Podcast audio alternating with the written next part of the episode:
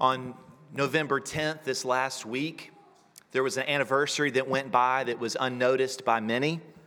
On that date, back in 1483, a little baby boy was born in Eisleben, Germany. And uh, that baby's father and mother, Margaret and Hans, they walked out the next morning. They walked out of their two story Gothic home there. They walked about 150 yards down the road into a church of Saints Peter and Paul, and they had that little baby boy christened or, or, or sprinkled. We don't call it baptism here. And since it was November 11th, and since it was the feast day of St. Martin of Tours, they called the little boy Martin. His full name was Martin Luther. And you know that Martin Luther was used by the Lord as the spark that ignited the Protestant Reformation. He was the one who prepared the way for the reformers who sought to reform the church according to the Word of God. Dark shadows of grace erasing and man made traditions had buried the glory of the gospel in Europe.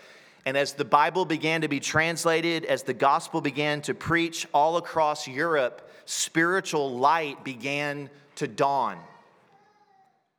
And so the reformers began to take up a phrase in Latin to describe what was happening post tenebras lux, which means after darkness, light.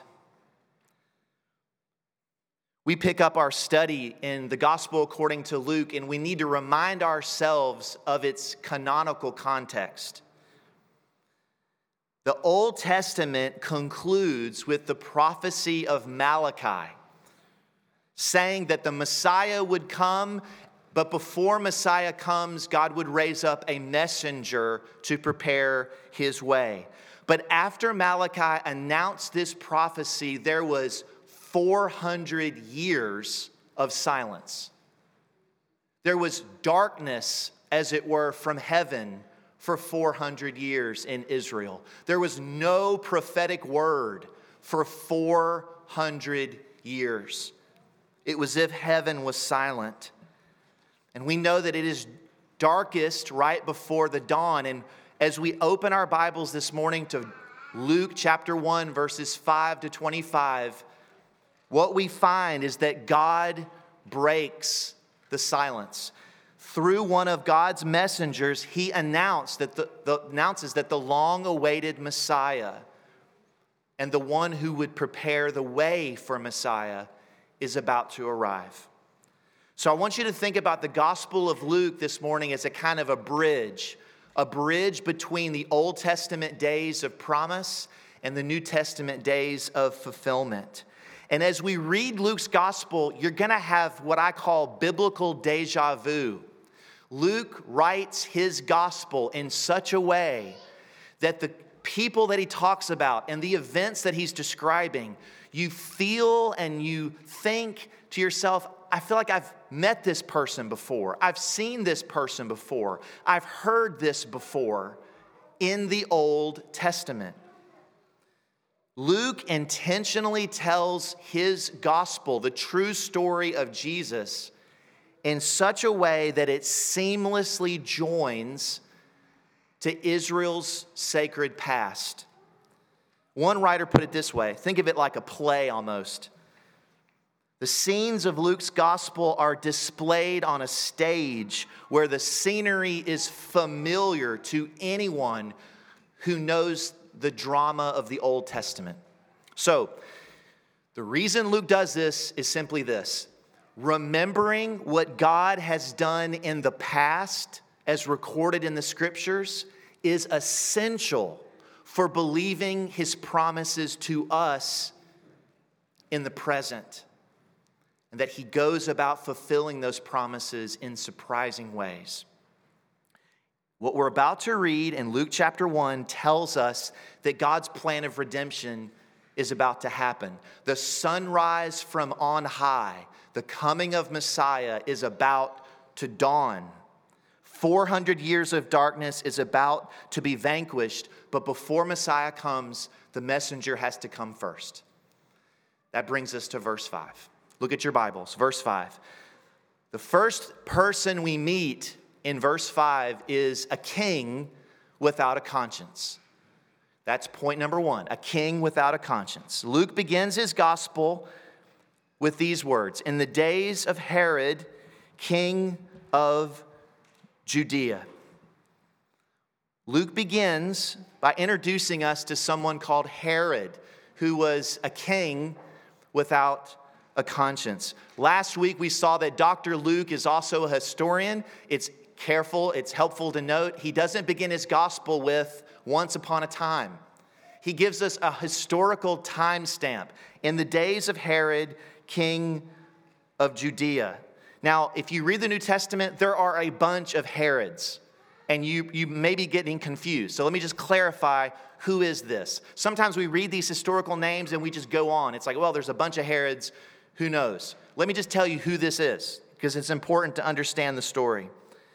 This is the Herod who was the patriarch there in Palestine, who ruled over Palestine for four decades.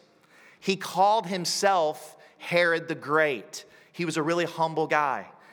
In the ancient world, when the Romans took over, they would establish military control and then they would basically appoint some representative in the region to rule on their behalf.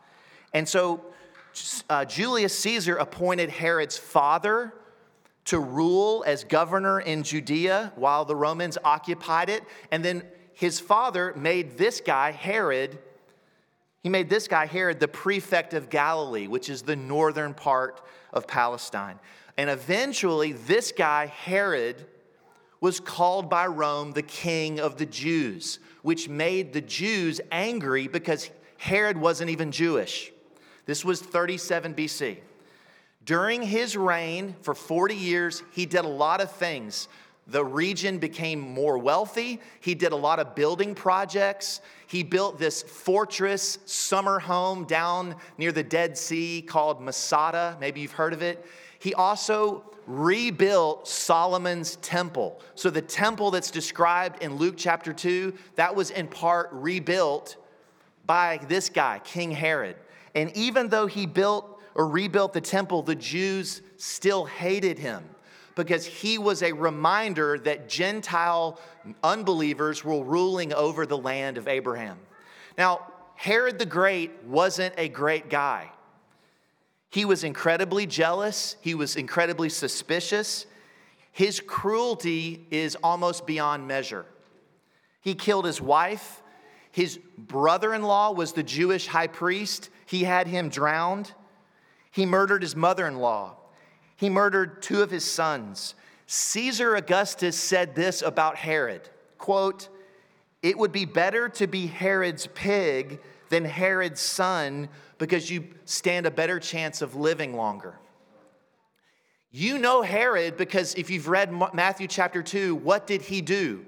He heard that a king was born in Bethlehem of Judea. So, in order to make sure that king never threatened his throne, he had all of the Jewish males two and under in that region murdered. This is Herod, king of Judea. He's a king without a conscience.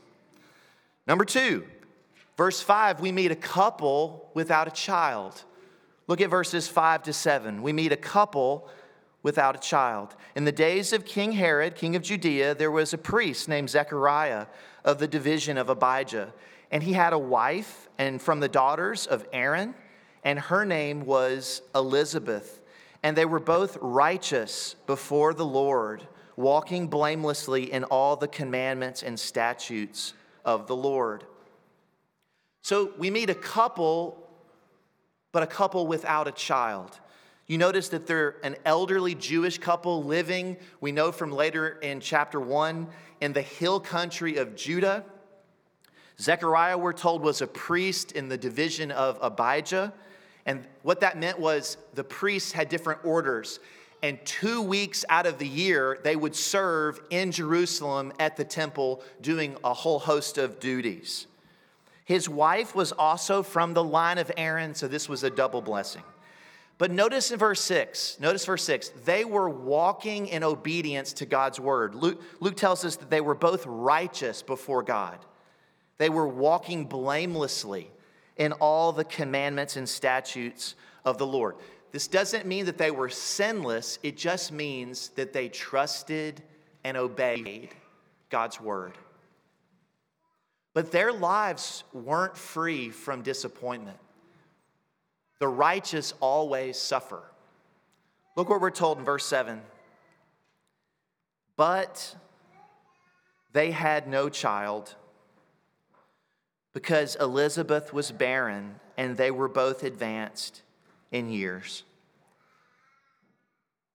Now, many of us, many of us can imagine, many of us have known, some of us may presently know the heartbreak behind that word, barren. Elizabeth was barren. She had always wanted a child, and now, given the age that she and her husband were, that dream seemed impossible. Listen to what one commentator says In any culture, infertility is an aching disappointment and it is an unbearable stress, but the burden cannot be compared to that borne by a childless woman in ancient Hebrew culture because barrenness was considered a disgrace, even a punishment. But, brothers and sisters, Luke makes clear this couple wasn't being punished because of some hidden sin. We're going to find as we read this story that Elizabeth's barrenness is a part of God's good and glorious plan. Luke wants us, as we read this story, like I said earlier, to say to ourselves, I've read this story before. I've heard this story before. He has written this in such a way that you will remember other elderly, righteous, Jewish women in the story of Israel who were barren and who God blessed. We think of Sarah and Leah and Hannah and the wife of Manoah in Judges 13. You see, remembering what God has done in the past, as recorded in the scriptures, is essential to believing that God will fulfill his promises to us in the present, even in surprising ways. God's purposes are going to be fulfilled. And when we go through seasons of frustration and disappointment, Elizabeth provides us here with an example, doesn't she? We know the goodness of God. We know that He's blessed us with every spiritual blessing in the heavenly places. We know that He withholds nothing, no good thing, from those who walk uprightly. And what we see from Elizabeth's example is this she, she endured a lifetime almost of disappointment but she didn't wait for a child to live her life. Notice, she didn't wait for a child before she began to serve the Lord. She was busy serving the Lord and walking blamelessly in his commandments. Let me ask you, what good thing are you asking God for this morning that he has so far withheld from you? Is it a child? Spouse? That dream job? Maybe it's the college application acceptance letter? What good thing have you asked from the Lord and you haven't received it? Here's another question Will you continue to faithfully serve God even if He doesn't give it to you? Is He enough? Is having Him as your portion forever enough? It's a couple without a child, and now we encounter a priest without faith. Look at verses 8 to 20. We had a king without a conscience and a couple without a child, and now we meet a priest without faith. The scene changes, and now we're in Jerusalem at the temple. We find this happening in verse 8. Now, while he, that is Zechariah, was serving as priest before God, when his division was on duty, and according to the custom of the priesthood, he was chosen by Lot to enter the temple of the Lord and to burn incense. And the whole multitude of the people were praying outside at the hour of incense. Now, there are many orders of priests in Israel but not enough sacred duties at the temple for them all. So every priestly order would serve at the temple, like I said, for a two week span. And then because there were so many priests, they would have to draw basically lots to find out what, what, what was was gonna be your duties for those two weeks. And so you can read about these incense offerings that are described in Exodus 30. But here's the point the incense offering that's described here was like the, the jackpot for a priest.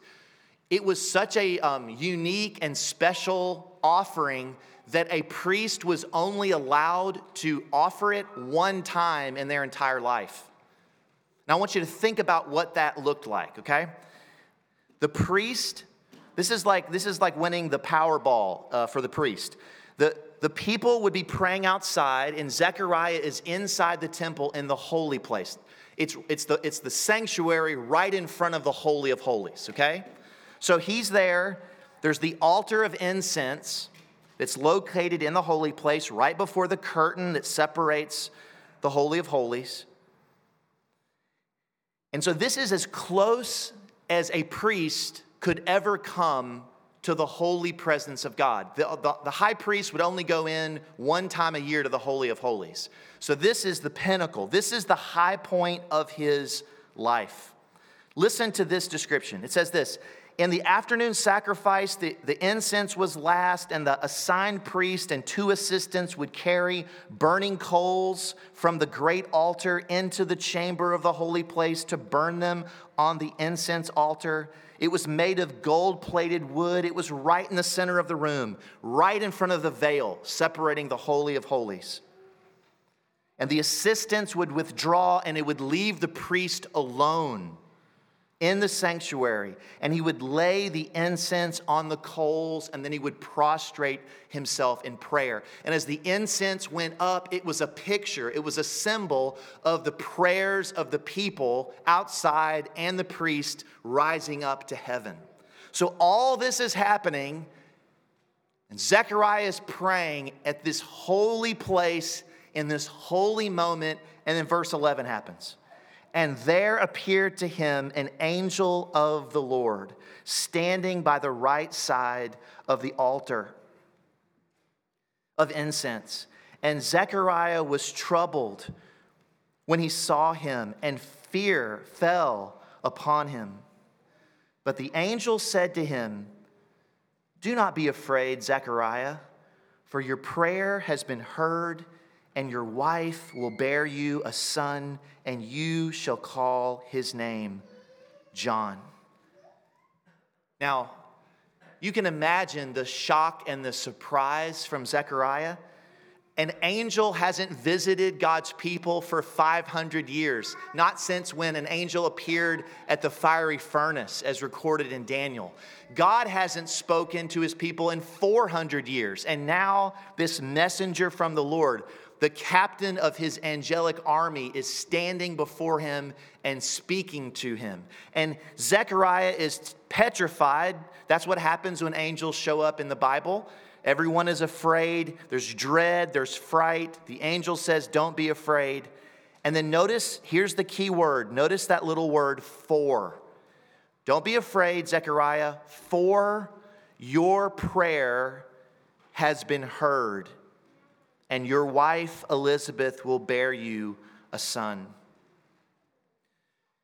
You see, Zechariah and Elizabeth apparently had been praying for a child, they'd been praying for a son.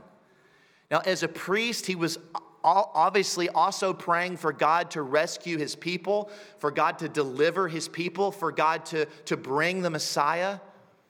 But as a a husband, he was also praying for God to give them a son, a miracle child. And Gabriel announces Your prayer has been heard. This miracle son will be called John, whose name means the Lord is merciful, the Lord is gracious. But this isn't going to be an ordinary little Jewish boy. Notice, he's going to be the one promised and prophesied in the Old Testament, the great prophet who would come before Messiah. Look what he says in verse 14. And you will have joy and gladness, and many will rejoice at his birth, for he will be great before the Lord. And he must not drink wine or strong drink, and he will be filled with the Holy Spirit, even from his mother's womb and he will turn many of the children of Israel to the Lord their God, and he will go before him in the spirit and power of Elijah to turn the hearts of the fathers to the children and the disobedient to the wisdom of the just, to make ready for the Lord a people prepared. This is exactly what Malachi promised in the closing verses of your Old Testament. The last few verses of Malachi say, Behold, I will send you Elijah the prophet before the great and awesome day of the Lord comes, and he will turn the hearts of the fathers to their children and the hearts of the children to their fathers. So, this prophecy is going to happen through this miracle child that's been prayed for by Elizabeth and Zechariah. And Zechariah is finding out this is going to happen. The one who's going to prepare the way of the Lord is the one born from this barren woman and old man. Now, how does Zechariah respond to this amazing good news? Look at verse 18. And Zechariah said to the angel, How shall I know this? For I'm an old man and my wife is advanced in years. And the angel answered him, I am Gabriel. I stand in the presence of God, and I was sent to speak to you and to bring you this good news. And behold, you will be silent and unable to speak until the day these things take place. Notice this word because you did not believe my words, which will be fulfilled in their time. Standing in the holy place, hearing the words of the angel, finding out that his prayers had been answered, and Zechariah doesn't believe. You notice later on in the story, some of you asked me this week, what's the deal? It seems like Mary asked a similar question, and yet she's not, she's not struck with muteness, right? What's going, what's the difference? The difference is this. When Mary is told that her child is going to be the Messiah, as a virgin, she asked the question, How's this going to happen?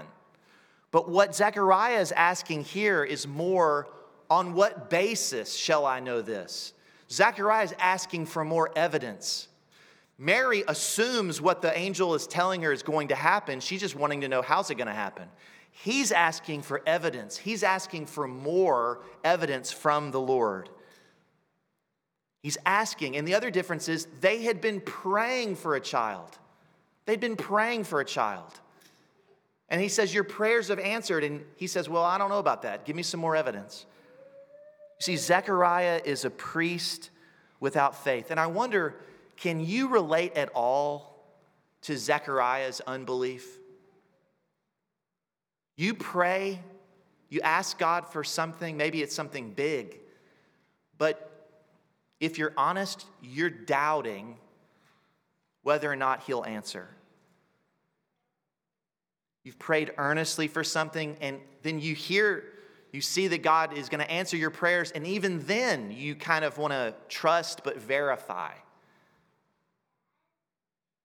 Zechariah was told that the one who was going to be born of his wife was going to be the one who's Jesus calls the greatest man who ever lived and yet Zechariah didn't believe. You see, Zechariah's name means God has remembered, but he forgot what God had done in the past through people like Abraham and Sarah.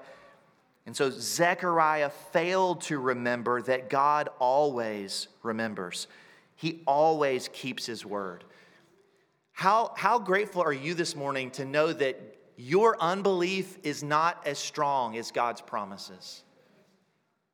Remembering what God has done in the past helps us to believe his promises to us in the present. So, this priest without faith becomes, number four, a priest without a voice. A priest without a voice. Look at verses 21 and 23. And the people were waiting for Zechariah, and they were wondering at his delay in the temple. And when he came out, he was unable to speak to them. And they realized that he'd seen a vision in the temple. And he kept making signs to them and remained mute. Now just picture it.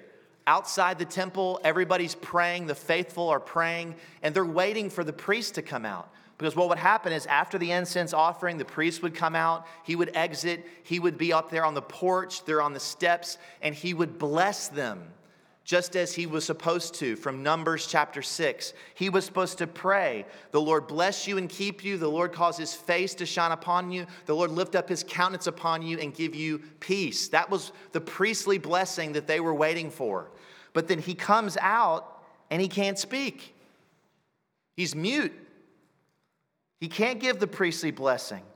But what's even more staggering, he has just heard the greatest news that Jews, faithful Jews, had been waiting to hear for millennia.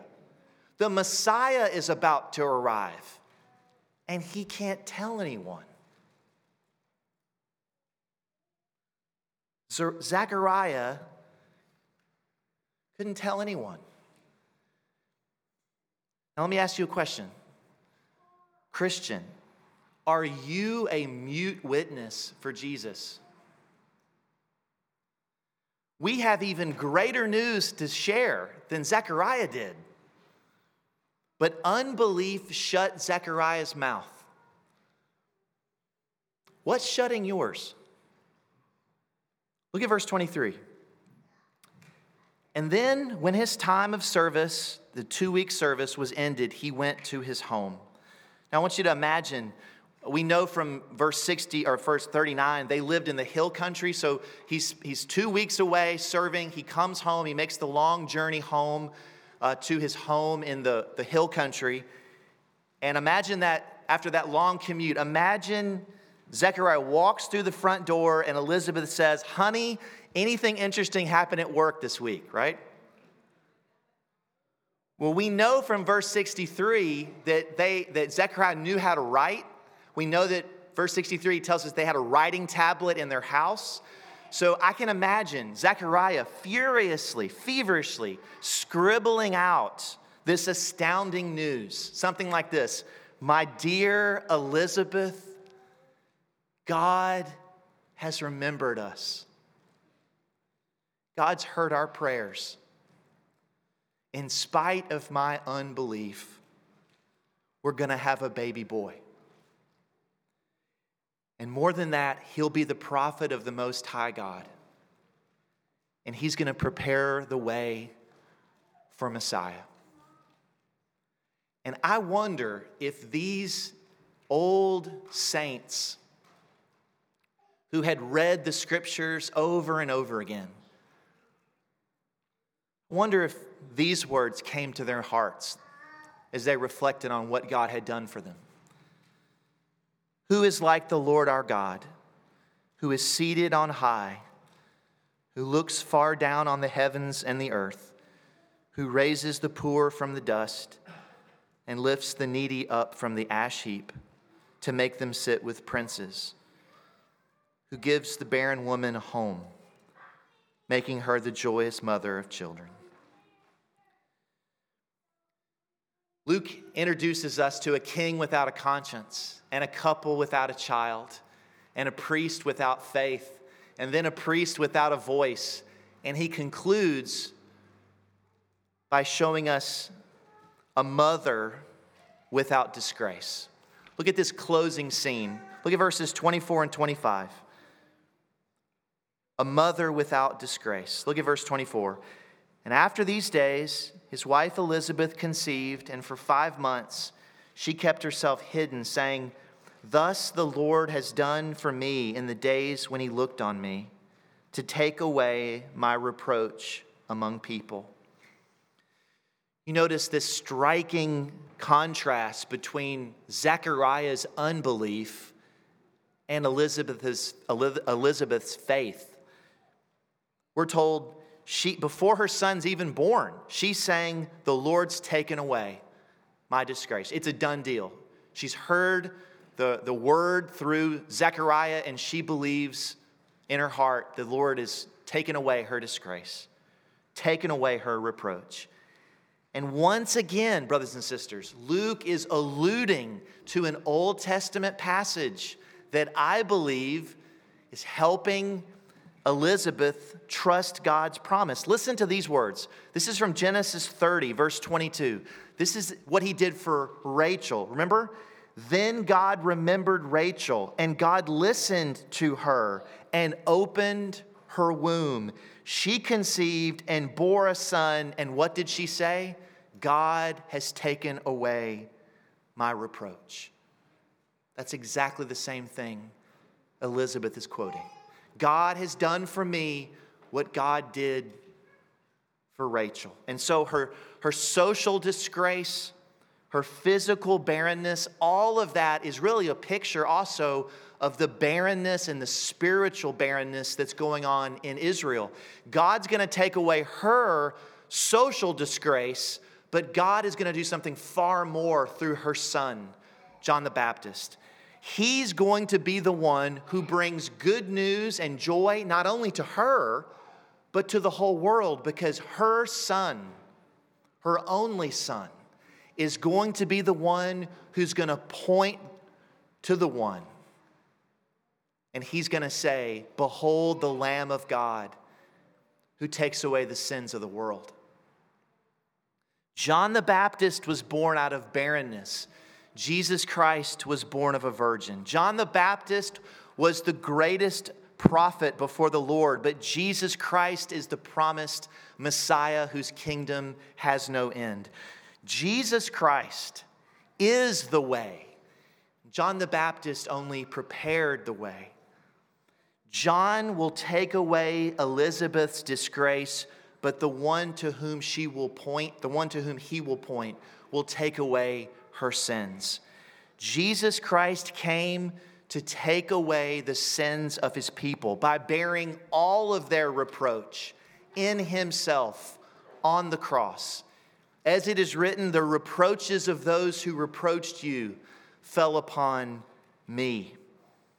Friend, if you're not a follower of Jesus Christ, your sins are more numerous than the stars in the heavens, and your reproach is heavier than the sea.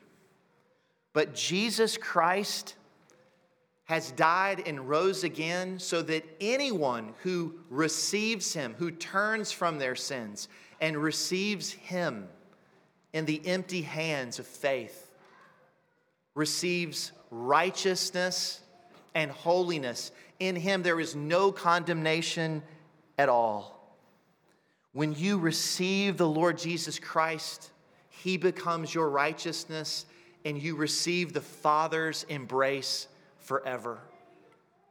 Jesus said, I have come into the world as light, and whoever believes in me may not remain in the darkness. Brothers and sisters, you can do something this morning that Elizabeth and Zechariah couldn't.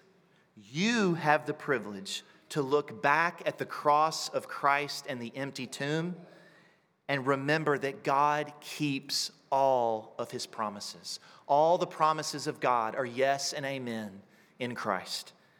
Bearing shame and scoffing rude in my place, condemned he stood, sealed my pardon with his blood. Hallelujah. What a Savior. You can remember this morning Jesus Christ the offspring of David, crucified, risen, reigning, and returning. What is he doing right now? When Satan tempts me to despair and tells me of guilt within, upward I look and see him there who made an end of all my sin. Because the sinless Savior died, my sinless soul is counted free. For God the just is satisfied and looks on him and pardons me. you can look back at the sunrise from on high, who came to those who sat in darkness and in the shadow of death.